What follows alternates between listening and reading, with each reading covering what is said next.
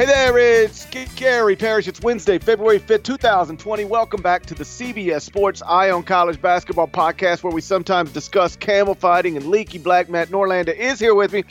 And I want to start with trouble in East Lansing. Final score from Tuesday night Penn State 75, Michigan State 70. So the Spartans lost again inside the Breslin Center as an 8.5 point favorite. They're now 16 and 7 overall, 8 and 4 in the Big Ten. More troubling just three and four in the past seven games with three losses to unranked teams and a home loss to a lower ranked team. Norlander, mm-hmm. what's going on with our preseason number one? Why are they struggling? Diagnose this problem, please. Well, they played Tuesday night, and for our listeners who happen to also follow me on Twitter, I was at uh, I was at the Duke Boston College game, so I did not see I did not see the Michigan State Penn State game specifically, but the previous loss against Wisconsin uh, in part, Xavier Tillman was was not reliable, and I did, you know, I saw what he was able to do against Penn State: nine points, eleven boards, five blocks. He did foul out, so they need him. To, I, I think for Michigan State to be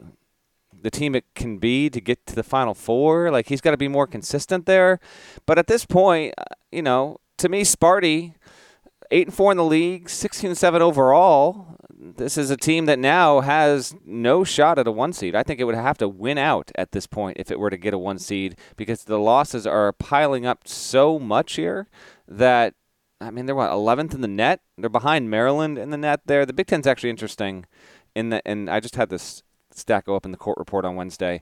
What's weird about the league, and we've talked about this a little bit, is um, you got all these good teams. There are 85 remaining quadrant one opportunities in the Big Ten for the rest of the season. That's more than that's more than the American and the Pac-12 can produce over the entirety of the season. That's just the, the next four weeks here. In total, the Big Ten has 280 uh, total games, and within that, um, I think it has 190 quad one opportunities. Shouts to Kevin Pauga of Michigan State. He is a podcast listener. He provided with me that with me with that data. So it's not unthinkable that a Maryland or a Michigan State or an Illinois, if it were to like mostly win out, still gets in the one seed conversation. But the league's so good that these teams are just going to be taking losses. So um, without having seen the Michigan State Penn State game, uh, to me Tillman's got to be more consistent overall. Cassius seems to be playing well, and um, offensively, I don't even think that much has changed from last season. I just think now as we see this team without Josh Langford hasn't had for the whole season. I just I happen to think that had he been on this team, this would be maybe a 19 and 5 team as opposed to what we have here now in a 16 and 7 group. Uh, there's no question like when you go back to when we ranked Michigan State number 1 in the preseason, it was based on returning three top 4 scores from a 32 win team that went to the final four. Well, one of those was Josh Langford. They never had him and they're not going to. So that's a it's a game changer on some level. Um, and then the schedule is, you know, I had a, I posted the updated top 25 and one on Facebook earlier today. And a guy jumped on there and he was like, I don't know why Michigan State's still ranked. They've played a weak schedule and they've got a bunch of bad losses. And I'm like, well, they've played 10 games that are quadrant one opportunities. Only six teams in the country have played more than that. So I don't know where you get the weak schedule stuff. And I can acknowledge that Michigan State has been disappointing relative to preseason expectations. They've already lost as many times this season as they lost all of last season, but six of the seven losses are inside the first quadrant. You know, they, so it's it's not as devastating of a, of a season as as some would make it out to be. They've just been disappointing relative to what they were supposed to be, and they're they're not you know they're on a bad stretch right now. They've lost four of seven games um, th- th- three of them to unranked opponents, and again the the, the most recent one to a lower ranked opponent at, at home. I, I think Xavier Tillman's a big part of this. He is probably he is their second leading scorer, and he is averaging double figures. But he's the only player on Michigan State's team besides Cassius Winston who is averaging double figures in points. The problem is he just doesn't get them often enough. And check this out. I went and looked it up just to see if it would um, if it would jibe with what I was concluding just based on a very surface level observation because he was held to single digits last night. By the way, everybody on Michigan State's team was held to single digits last night except for Cassius Winston. Cassius Winston had 25 points, 9 assists. The four other starters combined for just 27 points. Mm. So four four starters besides Cassius got 27. Cassius himself got 25. And so I went and started looking at, at, at the recent losses. Xavier Tillman held to, I believe it was nine points against Penn State. In the previous loss, single digits. Previous loss, single digits. Previous loss, single digits. You go look at the entire schedule. When Xavier Tillman scores in double figures, Michigan State is 14 and 1. When he doesn't, 2 and 6. And so nothing is as simple as a, a, a stat like that makes it out to be, but it, it does seem true. When he scores and gives Michigan State a real secondary scoring option, Michigan State almost always wins, 14 and 1. And when he doesn't, and Cassius is the only one out there getting points, uh, they're 2 and 6 in those games. That that's a problem that um, needs to get resolved or else their problems won't be resolved. Weirdly, um, in league play, Michigan State is also terrible when it comes to turnovers. So in Big Ten games right now on offense, it's giving the way it's giving the ball away on basically one out of every five possessions. It's the worst rate on offense except for Indiana. And then on the reverse side of it, it's only taking the ball away against league opponents 14% of the time, which is second worst in the league weirdly enough to Illinois, which has been good. So again, these stats don't, you know, just because you pick one stat and it's not going to definitely correlate to uh, whether or not a team is succeeding or, or struggling, you know, either or. But that is uh, kind of a glaring thing with Michigan State at this point. And I mean, I don't know. I, I still like the team. I, maybe it's going to be matchup dependent. Maybe it'll be if Tillman can can get it going. Um, Rocket Watts has some promise, but you know, he's just a freshman. You know, Aaron Henry, he's good, but they they need him to be more consistent. It's it's been interesting to see how Michigan State has evolved this season, and if evolve is even the right term overall. But when we when we got to the start of Big Ten play, they were five and zero oh and looking good, and now we look up, it's eight and four. And just to give our listeners an idea here, let me just uh, paint the picture in your mind. Uh, you know, it's Maryland and Illinois tied atop the league, and then Michigan State. It's tied in the loss column with Iowa and with Penn State as as a virtue of that win for Penn State last night. It's no, by no means a lock for the tournament, but that's the kind of win. Like Penn State's going to go to the tournament. Like it's it's going to get there, and that's the kind of win that you could really uh, you could really afford. And if I can juxtapose Michigan State with, say, Maryland, credit to Rob Dauster of NBC, who tweeted this stat. I'm going to read it verbatim. All credit to him for looking at this. So, Jalen Smith, who has become uh, like if we did the voting today end of season, Jalen Smith would at worst be a third team All American. He has really uh, become a good player. And Cowan's been great as well. I mean, Maryland has had the benefit, similar to Kansas, of having two very, very good college basketball players this season. But Jalen Smith in particular, in the Big Ten, he's averaging 17.4 points, 10.4 boards, uh, 2.6 blocks, and his shooting, uh, when he does step out and shoot, he's at 51% from three point range. That's all. That's that's more than two points up from his overall season averages, uh, more rebounds than the season average, a little bit more than his block average and 10 percentage points better than his three point uh, averages, GP. And across the past five games specifically, uh, Smith is at 21 points, 12 boards, two and a half blocks, and 44% from three. So him him complimenting Cowan, okay, Cowan being the lead guard, obviously, and, and Smith being the big down low, and he's a different player than Tillman has made the difference in Maryland getting to 18 and 4, 8 and 3 overall. The Terps sit better right now. I think resume wise, they're the best team resume wise in the Big Ten. All their losses are on the road. They're all good. Penn State, Seton Hall, Iowa, and Wisconsin's even a good loss. Michigan State hasn't had that, and so I think that's why we are getting a little bit of separation. And then one more quick thing, even if you want to say Illinois as well, 16 and 6, 8 and 3, you know, Ayo Dosunmu is not as good as Cassius Winston, but he's been really good. And Kofi Cockburn has been a top 10 freshman in college basketball, and he has been relatively consistent Is just a, a, monster on the board. So they've had some good inside out. Michigan State hasn't completely lacked that, but I think recently it has, and that's why it's slipped in the standings. To tie all of this together in a bit of a scheduling oddity, um, Michigan State and Maryland haven't played each other yet, um, and they will not play until the day after think uh, the day after Thanksgiving, the day after Valentine's Day, February fifteenth. Uh, but they will play um, twice in a four game span. The first one's going to be at the Breslin Center, and then they'll go to the Xfinity Center. Um, but you look at Michigan State's upcoming schedule, like okay, they've lost four of their past seven. This weekend at Michigan, it's a game they're projected to lose according to KenPom. Are they really? Uh, 70, 71 loss. Well, I mean, it's a road game, but Michigan, right. Michigan's not in free fall, but just lost again at home to Ohio State, and I know it was a little little wacky late, but anyway, continue. I'm just I'm surprised No, they're projected to lose. Yeah, no. Uh, Michigan has gone like free, they've been free falling for a while. You know, they started seven and zero, beat Gonzaga, still the only team in the country to beat Gonzaga, and now they're thirteen and nine. So you do the math on that, they are six and nine. eight, six Oh, and well, yeah, no, yeah, yeah, yeah, yeah, six and nine in their past fifteen games. How about this? The only team to beat Baylor stinks. Yes. And the only team to beat Gonzaga is like there's a lot of stinky qualities to them. So that's sort of a A lot of stinky Uh, qualities. Yes. there's some stinky qualities, the Michigan Wolverines. So my, my point is that for Michigan State, um, this doesn't get easier. Um, the, you know, they are according to KenPom an underdog at Michigan. Next game after that, uh, according to KenPom, an underdog at Illinois, and then you got Maryland coming into your place. So good luck.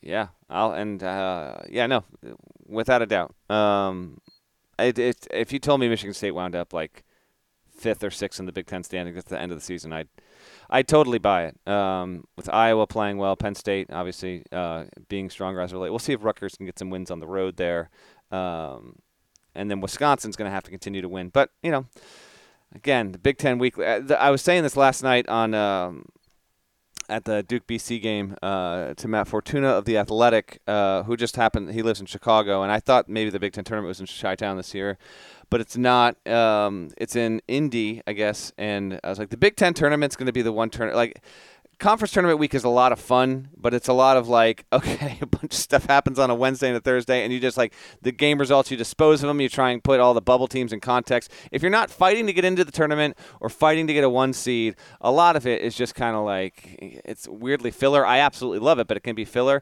The Big Ten will be the biggest example of that this season, unless Maryland is in a position to get a one seed. Uh, and it's going to basically be like Minnesota, Michigan, maybe Indiana, Purdue. uh, Like maybe those teams are going to be fighting to get to Dayton, maybe. But otherwise, it's just going to be a bunch of teams like jumbled between the four and the ten line. It, it, it will be a, probably a compelling tournament. But I don't know uh, what, if anything, the Big Ten tournament is going to mean when it comes to the bracket this year because the league is so good, but there's not anyone for sure looking to set up on that top line, and uh, so many other teams are going to be comfortably in the field. Um, I don't know if you saw Tom Izzo's post game press conference. Did you see any of the highlights from that? I did not.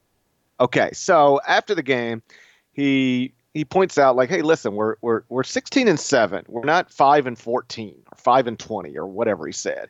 He said so like it's not it's it you know it, it it's not as bad as it as some people are making it seem, and he was saying all this within the context of his players have been getting harassed by Michigan State fans, according to Tom, on Twitter. He said, "quote If there's any Michigan State people out there that are abusing some of my players on that on that Twitter, On that Twitter. I'm sick of it." And he said his players have shown him things that are quote despicable, and um, you know we were talking about it last night on Inside College Basketball. I I, I take Tom at his word. I'm I'm confident there's at least some people who um, claim to be Michigan State fans, alumni, supporters who have sent you know terrible things in the direction of Michigan State players. But I'm not sure that's unique to Michigan State players as much as it's just that's Twitter. I mean, like i- i- as long as Tom Izzo's standing up for uh, people who get abused on Twitter, like I, I, I, I, I'd like for him to stand up for me, like to tell people to stop sending despicable things to me on Twitter because I also get it every single day, and I don't ever miss shots or or or, or rebounds. I'd like to send a message out there to anyone listening um, that continually sends uh, hateful, distasteful, cynical, inappropriate messages to Parrish on Twitter. Listen to me right now. Keep it up. Proud, of, proud of you out there. No, no, I'm just kidding. That is twi- That is that is Twitter. No, that is unfortunately Twitter. That- it- that's it- Twitter. it is. It, listen, it's just sometimes it can be a force for fun community, particularly during major sporting events. I think it's an awesome interactive experience, but there are just way too many people, way too angry. I had heard, well, what player was it? I can't. It's it's escaping me. But I heard that there was a player in the past week, like he missed a foul shot at the end of a game that was in hand. But if he had made the foul shot, that team would have covered. And then the player had all these people coming at him saying, you know, USOB, you just cost me money. How can you miss that foul shot? So it even goes beyond, you know, oh, you, you guys lost the game. You got guys winning games, not covering, and now because uh, sports betting is legal uh, across the country, uh, particularly digitally, that's that's become like another facet aspect of the college athlete experience is if you're somehow responsible in a late game situation for your team not covering, and you don't even have to be a fan of that team, you're just a person who bet on the game, you open yourself up and that you know that dreaded sometimes at mention column to even more harassment. It is it is a problem and it's something that I can see actually getting worse in the years to come. I um, listen, I understand expressing frustration on Twitter. I, I do it during baseball season when Edwin Diaz gives up a three run homer in the ninth. But I don't at Edwin Diaz like if you at an athlete, particularly a college athlete, eh, to criticize them, you are a weirdo. Like you're just a, a strange, weird, terrible person. Like I understand if if um, Xavier Tillman doesn't play well, if you're just like, man, you know, uh, you say whatever you want about it. That's what Twitter's for. But to tag Xavier Tillman right. while you're saying whatever, that's a weird thing. But people people do it all the time. And what's funny, like from our perspective, is I, I don't know how much you get of just the nonsensical, crazy, hate filled comments, but I get them every day based on I rank basketball teams every day. Every day. I am called a moron, an idiot, an effing whatever every day without exception. And what's hilarious to me is that I almost never pop back because it, it just starts an argument on Twitter. I'm not interested in that. But when I can end it with one tweet and expose somebody, I, I'm I might do it then. And so the other day, like some guy was um, like, "Oh, so Florida State lost a game and then they move up two spots. That makes sense." And I'm like, "Well, that's these are daily rankings, stupid. Like the Florida State didn't lose a game and then move up two spots. Florida State lost a game five days ago, and the rankings have changed five different times since then idiot. And uh, and then people will come in and go, "Oh, Parrish, is the name calling really necessary?" I'm like, I get called names all day long by by all sorts of people. Why? I, but I does that make? but does that does that make it right? Yes, it makes it right. Okay. I never I never claimed to be perfect. And I never claimed to be above name calling. Well, that's I'll why your children are cursing you out at seven in the morning. it is true. My my my my little boys, when they get mad, they they call each other stupid or even their older brother stupid. And it's like where did they learn to call people stupid? And it's like probably because hmm. their dad's walking around calling people stupid nonstop. It's probably because their dad thinks he's smarter than everybody probably else and everybody from, else is yeah, stupid. you're walking from like so the, now I gotta, yeah, dining you're walking gotta, like downstairs from the dining room into the living room. You got your phone in your hand neck craned down. You're like typing thumbing out some sort of tweet and you're audibly saying it. Don't even realize your kids are picking up on it. And then the next morning that happens yeah, next morning I got a three year old calling his six year old brother stupid over and over again. So, anyway, uh, Tom, if you're listening, um, it is despicable uh, uh, that Michigan State fans are, are sending uh, bad tweets at your basketball players, but I think that's just a Twitter problem in the year 2020 as opposed to uh, um, um, just a, a, a, Michigan State problem. Let's move on. Norlander, um, you just published a 40,000 word story on college basketball players who wear Kobe's number 24. We're going to get into that next, but first, check this out. Are you looking for a new basketball shoe? If so, this is Gary Parrish here to tell you that the New Balance 2-Way V4 features the groundbreaking use of fuel cell technology with fresh foam creating the ultimate combination of rebound and cushioning. Every step feels explosive and dynamic and the upper construction features a lightweight textile that's supportive and breathable. So whether you're hitting the clutch shot or locking down the opposition, the 2-Way V4 gives you the tools to play at a high level. Learn more and purchase the 2-Way at newbalance.com. The all new Hyundai 2024 Santa Fe is equipped with everything you need to break free from the dull work week and embark on an adventurous weekend with your family. The Hyundai Santa Fe's features like available H-Track all-wheel drive, standard third row seating, available dual wireless charging pads. You've got the H-Track all-wheel drive so you can take on those dirt trails and kick up some mud, or the third row seating gets your whole family in to experience the thrill together. The dual wireless charging pads make sure that no one gets stuck in the great outdoors with a dead cell phone. Think about those adventurous activities you can do, like me taking a ski trip up with the family, maybe going on a camping expedition, anything and everything. Learn more about the all new Hyundai Santa Fe at HyundaiUSA.com. Call 562 314 4603 for complete details. So Norlander just published a 75,000 word story on college basketball players who wear Kobe's number 24. If you haven't read it yet, check it out, CBSSports.com. It's on his Twitter feed. It's on my Twitter feed. For those who haven't read it, walk us through it, Norlander. Why did you do it? And what's the best story you ran into why you did it? Sure. It is, uh, it's not 70,000 or 40,000. It's a, it's a cool, uh, 23 minute read, 4,800 words. You can really you can get this done in about 12 or 13 minutes, though. Uh, I don't know how these uh, these algorithms. It's obviously a word count that determines, I guess, the average person how long it would take them to read. But um, but yeah, it's up on the site. Uh, I had a lot of fun reporting this out uh, after Kobe's passing. Um, I I saw you know it was Super Bowl week, and I saw a lot of players at uh, at media day or media night, whatever they call it for the Super Bowl, talking about Kobe Bryant, and obviously the the NBA uh, tributes kept coming, pouring in and in and in. But I thought, you know, we are probably still there are probably still college players right now who uh, had their their love of basketball formed in some part by Kobe Bryant. So I thought, well, no one can wear the number eight because you still can't wear eight in college or high school. Do you know the reason why that is, GP?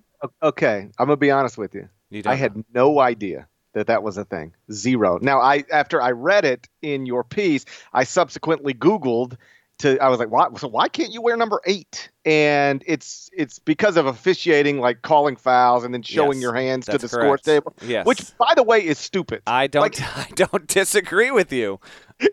like I don't mean to use the word stupid again so quickly after our previous conversation, but it's 2020. Surely we can figure out. Surely the, a ref can communicate properly to the scores table uh, which player is has uh, Yeah. has been assigned a foul without using confusing hand gestures. I mean, the idea, like, I, I- think in the article I read, they they put like there's only so many numbers available to college basketball players Right.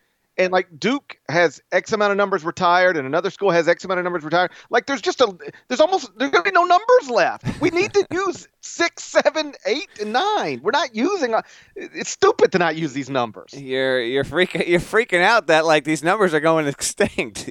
You, you had the like another- numbers are going extinct. You saw what happened to dinosaurs. Uh, Same thing's gonna happen to basketball numbers. There we go. Um, so basically, yeah, and I don't see why you can't even on the first. Yeah, it's it's dumb, but it's it's because if you're wearing the number eight and you put up a five and a three, they might think it's 53. It's stupid. It still exists. It needs to go away. Have the closed fist represent a zero and then a three represent the eight. I don't care. The NBA can do it. You can do it at every every level. But the point is, there are no college players that wear eight because it is not allowed. Now, um, so with that in mind, I thought, well, I'd love to speak with a couple uh, a couple players here who wear number 24 and do so because of Kobe Bryant.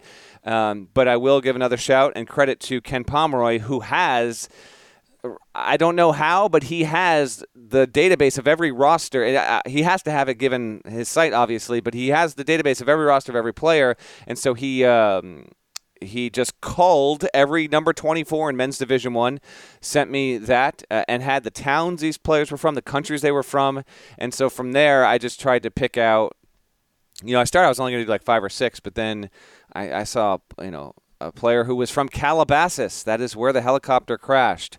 Um, I saw, I looked, I thought, is there anyone who's named Kobe that wears 24? And certainly uh, there is. Kobe Brown at Missouri. Uh, he uh, and he is named after Kobe Bryant, and he's named after Kobe Bryant because his father. And this is one of the stories in there. I'll be quick with it, but um, Kobe Bryant's father was an assistant at LaSalle, and there used to be a really good high school prospect named Ronnie Braxton, and Kobe Brown's father, I don't know how old he was, but he went to go uh, visit Kobe Bryant's father and Ronnie Braxton, and there was a whole thing. They took a trip up there, and he watched Kobe Bryant play in high school and then said, If I ever have a son, I'm naming him Kobe. And lo and behold, he did, and now Kobe Brown shouts to you. You're, you're uh, playing at Mizzou, and that's, that's pretty awesome. So, um, so anyway, I picked out a few players, and I there I could have. I mean, there are a lot of a lot of guys out there. The most high profile guy is probably Kerry Blackshear at Florida. Um, The most statistically impressive player that wears 24 and does so because of Kobe is Aaron Nesmith at Vanderbilt, who has not played for almost a month. He is uh, he has actually turned into. Uh, I think if he wants to go, he will be he will be drafted this season. He is shooting. He was shooting 52% from three point range. Good wingspan, six six. I just I I'll be surprised if he doesn't leave. But um, but I will say, um, Pitts Ryan Murphy from Calabasas, uh, Eyassu Worku at U- at UC Irvine. Um, they stood out to me, and then Sacred. Uh, there's a player just up the road from me. I live all of 15 minutes from Sacred Heart, which is a small D1 school. Never been to the tournament. Actually, has a chance. Might be the best team in the NAC this season.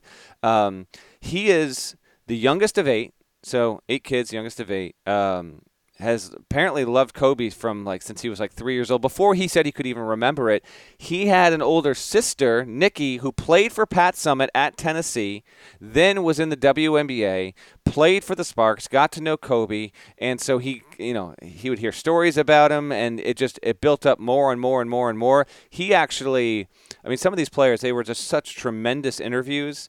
Uh, and EJ, uh, kind of the passion he spoke about this, he said he has friends in New Jersey who specialize in taking shoes and creating designs on them.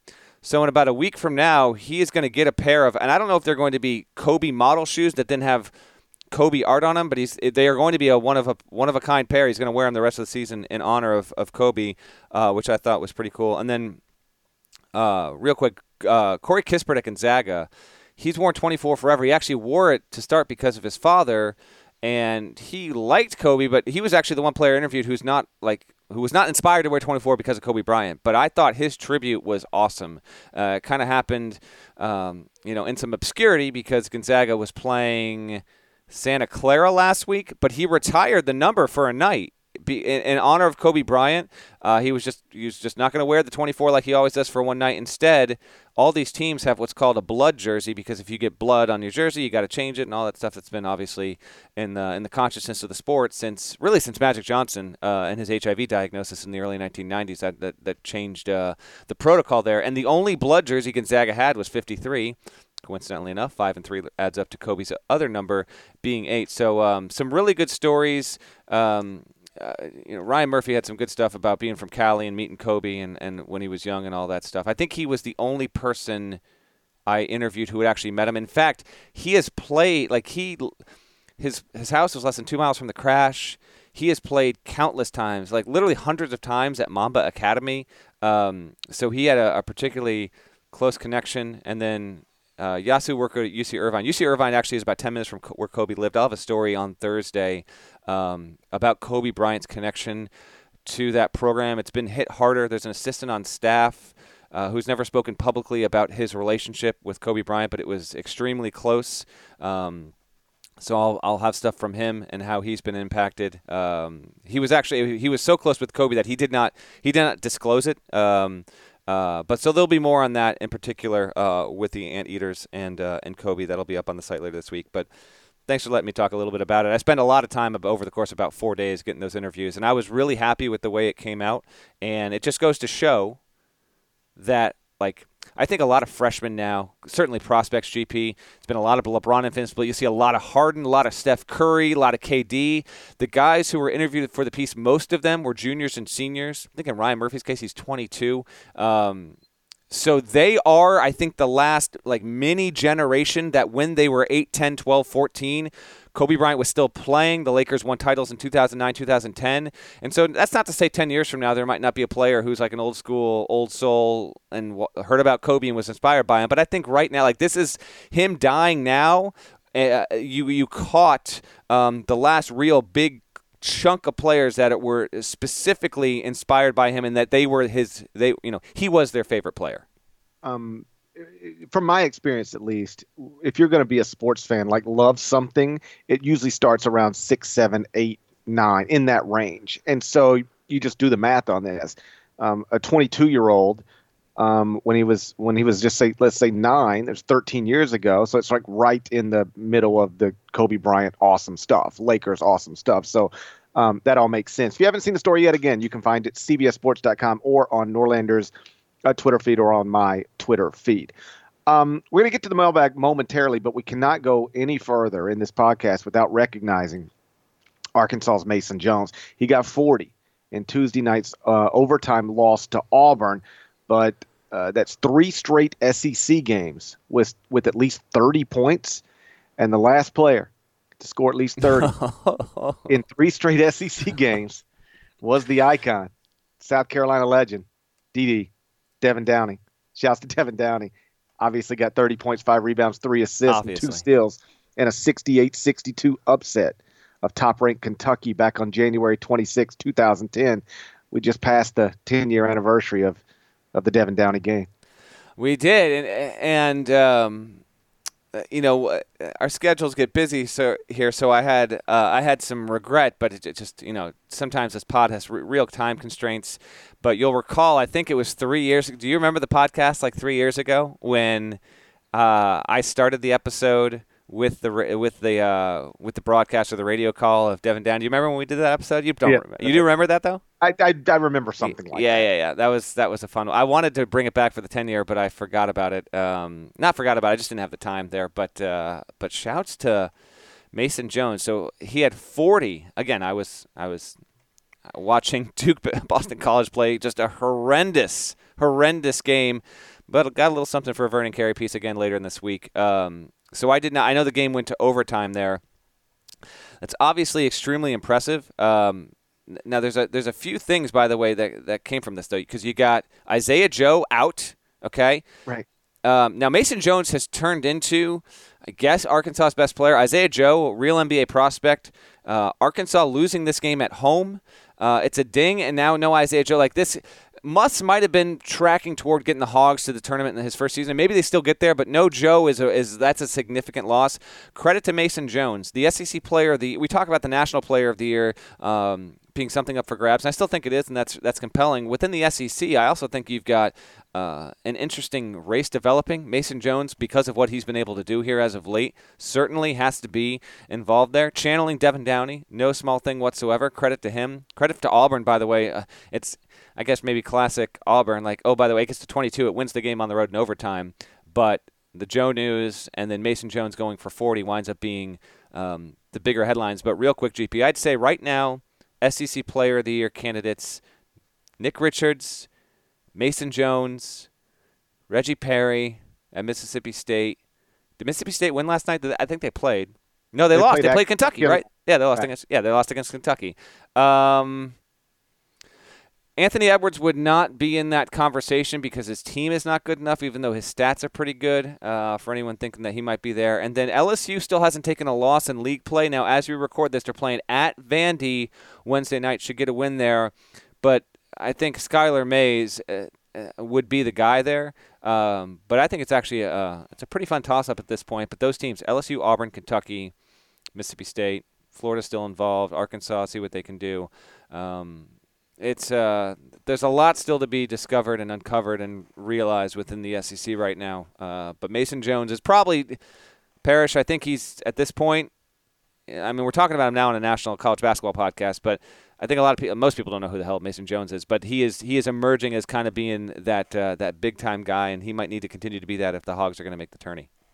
You miss uh, you mentioned uh, Anthony Edwards uh, wouldn't be in the SEC Player of the Year conversation for you because his team's not good enough. On that note, real quick, because I don't think we discussed it at all last week, I updated my mock draft um, um, for CBSSports.com last week, and one of the things I noticed is that when I did the 14 lottery picks, I believe 10 of them are not projected to even be in the NCAA tournament. Yes. So like when you look at um you know constantly we're looking at teams like Baylor or San Diego State teams that are way up there the top of the rankings in play for a number 1 seed and you go yeah but do they really have the NBA talent to go win a championship because usually you got to have the NBA talent to win a champ. There's not going to be NBA players in the NCAA tournament. well, Like, the, if you just well by by by by virtue of them being college players, you are correct. We will have zero NBA players in this year's NCAA tournament. you know what I mean. I Like, know. I'm just I'm just messing around with you. Okay.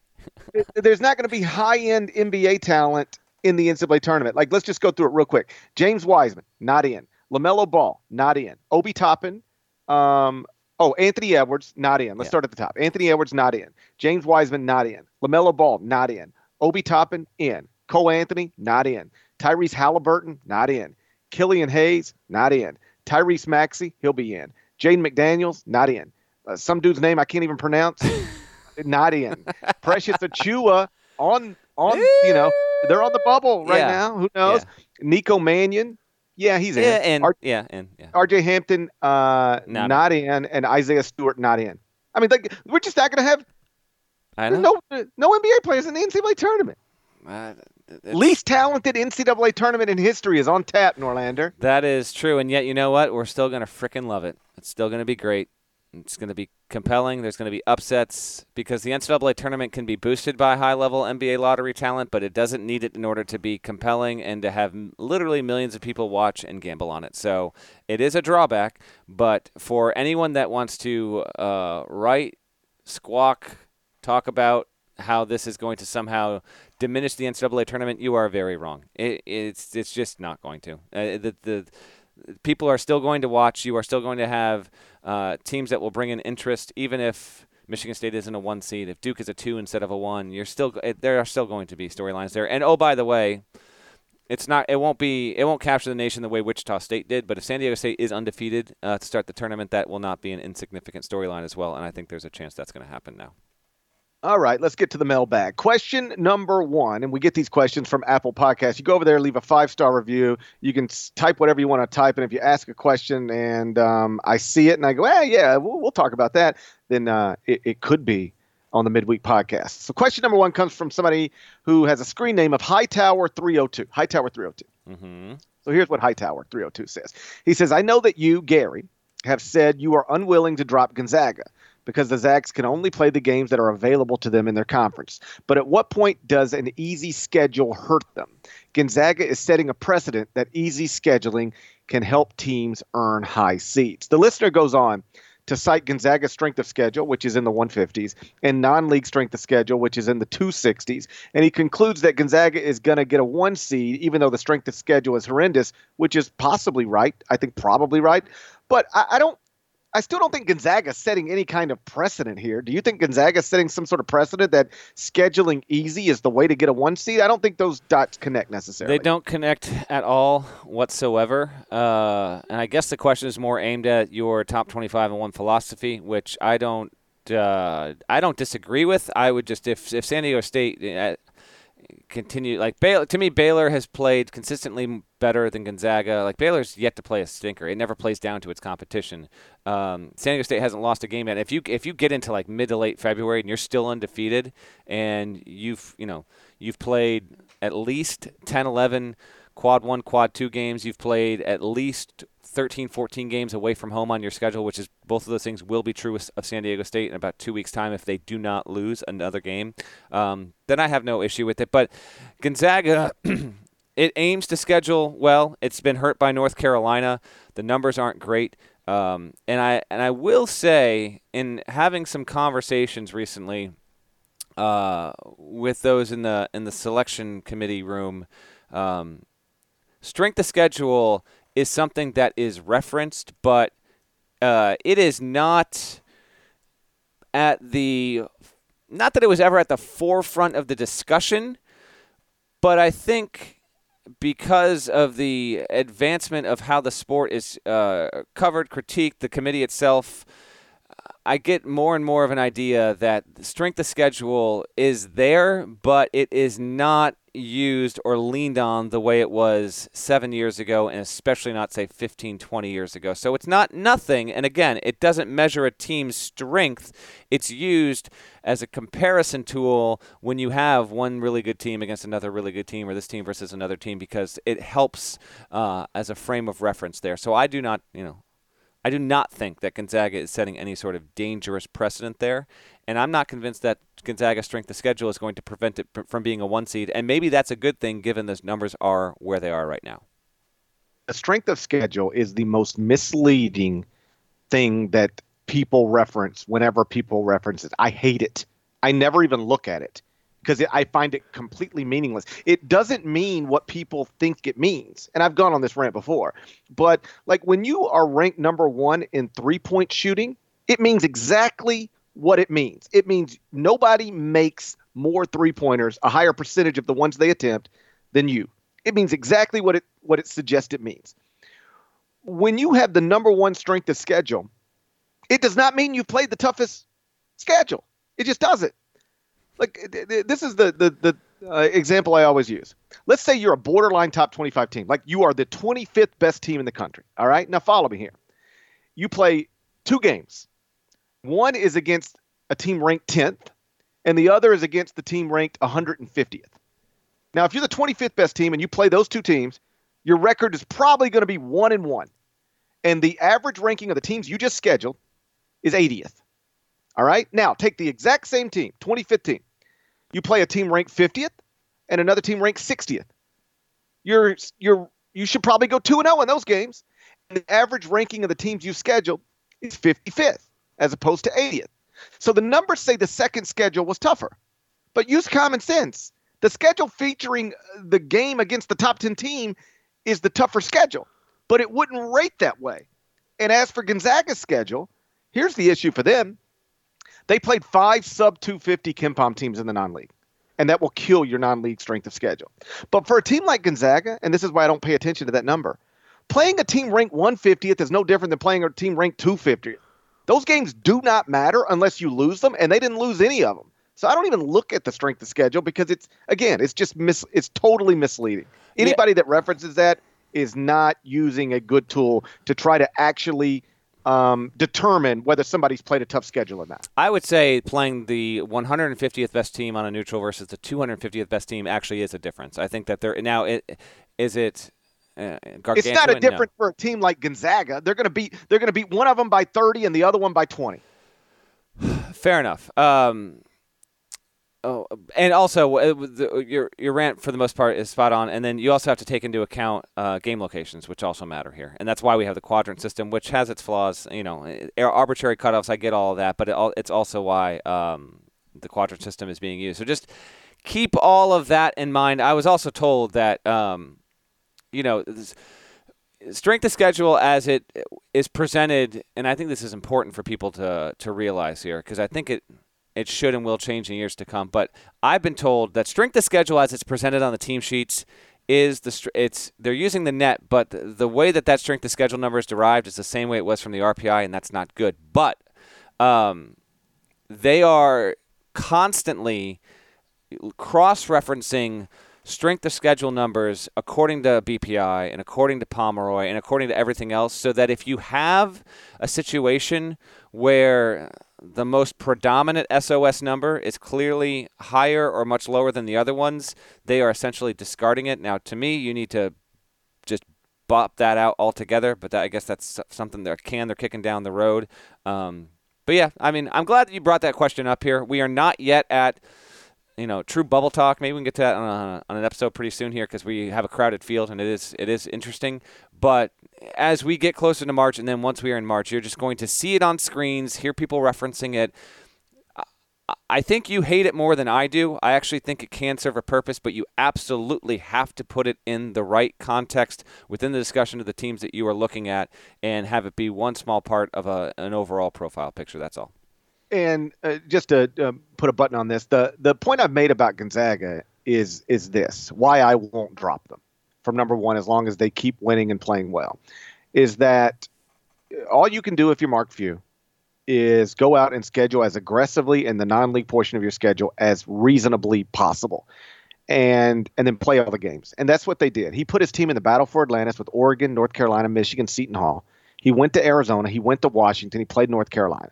Now North Carolina stinks, but that's not his fault. North Carolina was a preseason top ten team. When you schedule them, you you don't assume that they're going to be a non NCAA tournament team. So he, Gonzaga scheduled aggressively in the non-league, yeah. and they went 14 and one against that schedule, and they were ranked number one in the AP poll and coaches poll and top 25 and one after the non-league portion of the schedule was done. And all they've done since then is go nine and zero oh and extend a winning streak to 15 games. 11 of those 15 wins have come by double digits. So I am not telling you they would have the same record as Baylor if they had to play Baylor's schedule. In fact, I would probably bet against it. But I also don't know that, and I'm not going to punish them for winning 15 straight games. Um, even if some of those games are against totally outmatched opponents, because it, it's not their fault. Once the league schedule plays, uh, once the league schedule arrives, all they can do is play those games, and, and they played them really, really well. Uh, question number two comes from Ryan in Bloomfield Hills, Michigan. And he says, I'm curious about something. I totally understand where you may have talked about leaky black at some point, but when did camel fighting ever come up? And I bring this up only because I do open every podcast by mentioning camel fighting, and it is not lost on me that there are some people who are perhaps new listeners or even old listeners who just missed it who have no idea why I mentioned camel fighting. Norlander, will Yeah. you please explain to the people why camel fighting is part of this podcast? Okay, I'm going to explain it because I'm not even convinced that Parrish can accurately recall why this is the case. Um, in, in fact, I remember, I remember someone a couple years ago asking what's with the shout outs to Devin Downey at the end of the podcast, and you couldn't even remember the origin of that. Uh, but we've gone over it so many times, I think it's embedded in your brain. All right, so my first question for you is this, GP. Can you remember the player, the origin of this, all this? Remember the player? Chris we led the nation in scoring, There 30.1 points per game. Eh, he, I don't, I don't know if he's in the G League right now or if he's on an NBA oh, roster. But I he know was, he was been, about him. he was, he has been, he was balling. Is he on an NBA roster right now? You're going to love this. He is on the Houston Rockets. That is Which- so awesome. which means the Houston Rockets right now have the reigning NBA scoring champion and the reigning NCAA scoring champion. That's awesome. Um, that And how is who does James Harden think he is going to take all the shots when he's got Chris Clemons on his team? He's got a fighting camel on his team. he does. And you know what? I love the fact that Chris Clemons, all of maybe five eight, di- just confident, cocky, tough, led the nation in scoring, one of the best scorers in college history, and no doubt had a long line of people doubting the hell out of him even after he balled out at Campbell, and it was a shame. Talk about no NBA players in the NCAA tournament. No, the NCAA tournament was worse for never having Chris Clemons and the Fighting Camels in. That's for sure. But the fact that he's on an NBA roster right now makes me really happy. That's awesome, awesome stuff, man. Um, so the the camel fighting emanates from the fact that uh, we uh, two seasons ago, or maybe early last season, uh, when Campbell was it was a good team and Clemons was just balling out left and right. We just started talking about him, and then Parrish. Because he just, I, I, I can't tell you what he does with his free time sometimes, but he goes down a rabbit hole. He discovers that um, they're the camel, they're the Campbell camels, okay, and then I think they were like they were the fighting camels, or we talked about if they were the fighting camels. I don't remember with all that. But then you start looking about you start looking up camel fighting, and you realize that camel fighting is a real thing. Like it happens over in the Middle East. And so I think, I actually think we've only talked about it on the podcast once before now, but then you just decided to start saying in the intro that we sometimes talk about. I, I feel like if you want to keep that intro, we might need to sprinkle in some camel fighting updates from around the globe on maybe a monthly basis or an every other month basis here, because this is the I'm second time we've talked about it on the podcast, but that's the long winded way of saying why we sometimes, aka one time, talk about camel fighting. Hey, you don't have to twist my arm. If you want to talk about camel fighting once a month, I'm happy to do it. Okay. I watch at least 30 minutes of camel fighting on YouTube one day. I believe You it. just go, just go to YouTube and Google and type in camel fighting, and what you will immediately see is camels fighting and people standing around betting on it. Crazy. And it's not as it's not as aggressive as you would think. It's kind of like a slow fight. Like it's not a it's not a great fight. I didn't find it that entertaining. I was amazed by it, but I didn't find it that like if you told me I could watch, um, like you said, hey, pick any two animals and you could watch them fight. I, I don't think I would pick camels. Kind of boring. I'd pick something like maybe t- lions. Well, yeah, I mean, lion fight is the best fight you could possibly have. about jaguar fight? Jaguar? Yeah, it's up there. Tigers. Yeah. Tigers? Tiger? Sure, I'd, I'd watch. I love those. tiger I love those animal. I love those animal specials, man. I, I get sucked into those on BBC America, Discovery. Uh, oh, I'm I'm I'm all in on those. Yeah, no doubt. Yeah, so um, like I, if I were ranking my favorite types of animal fights, camel fighting wouldn't even make the top twenty. But if I were ranking my favorite types of animal fights to talk about on a college basketball podcast, camel fighting is definitely, definitely number one. Question number three comes from dham two zero zero one. He starts by shouting out Southaven, Mississippi. Says his wife is from there. My wife is also from there. But then he says the NCAA does not Mm. does not deserve a shout out in Orlando. And then he asked the question, why does it take the NCAA so long to update the net rankings? He says KenPom updates throughout the day, every night, every day. Why doesn't the net update more often? Norlander, you got an answer for that? You're the net guy. I do have an answer for that. Uh, as as I understand it, I'm not saying this is how it should be, but as I understand it, um, there are one or two people that actually are in charge of on a daily basis, uh, making sure all of the NCAA uh, record books, digitally and, and otherwise, are updated. And I think it it requires uh, some sort of refresh, like in the morning. I think they I think they double check to make sure before they uh, refresh and pub. There's a couple of spots where you can go and get the the NCAA's net rankings as they as they refresh uh, daily, but they get better at this.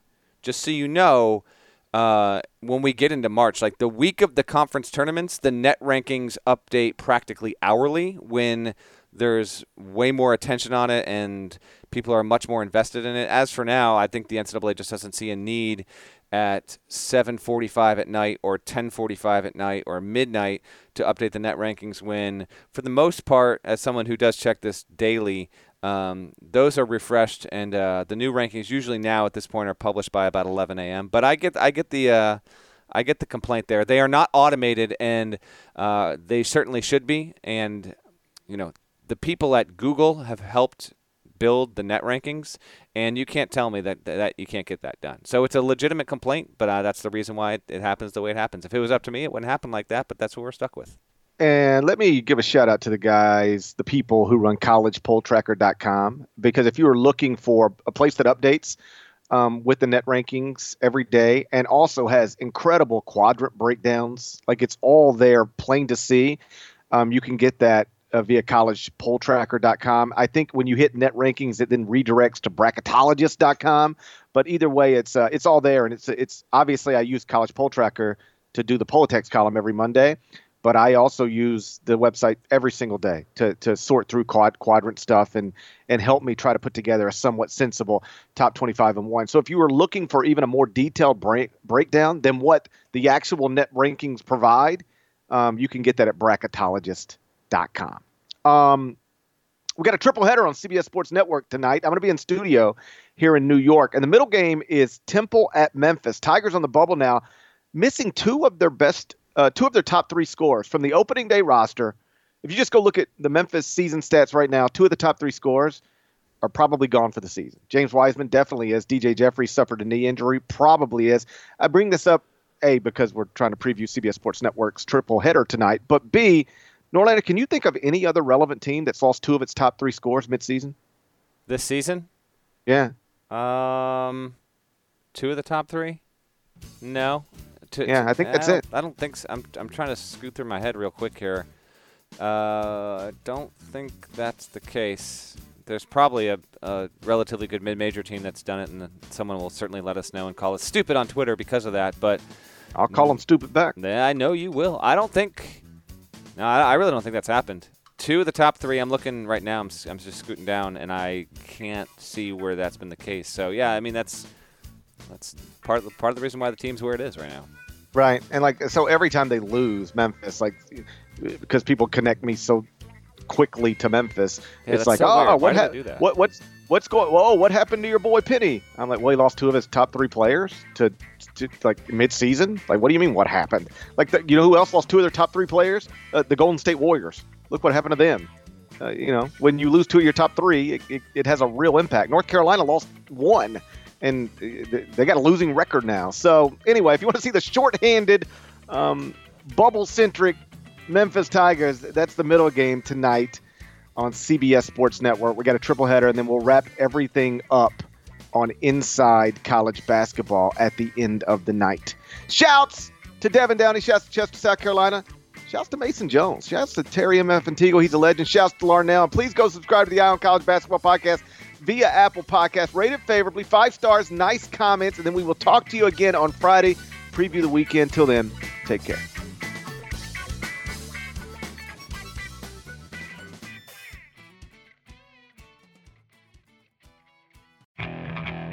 Okay, picture this. It's Friday afternoon when a thought hits you.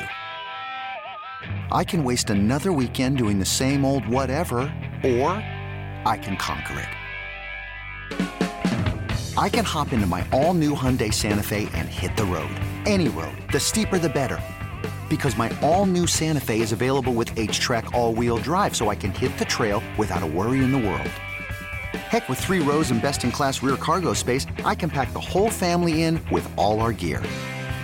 We've got available dual wireless charging for our phones, so we'll never lose touch with civilization, and we won't lose touch with the primordial power of Mother Earth. So, which is it? Waste the weekend or do something a little more epic? And conquer it in the all new Hyundai Santa Fe. Visit HyundaiUSA.com or call 562 for more details. Hyundai, there's joy in every journey.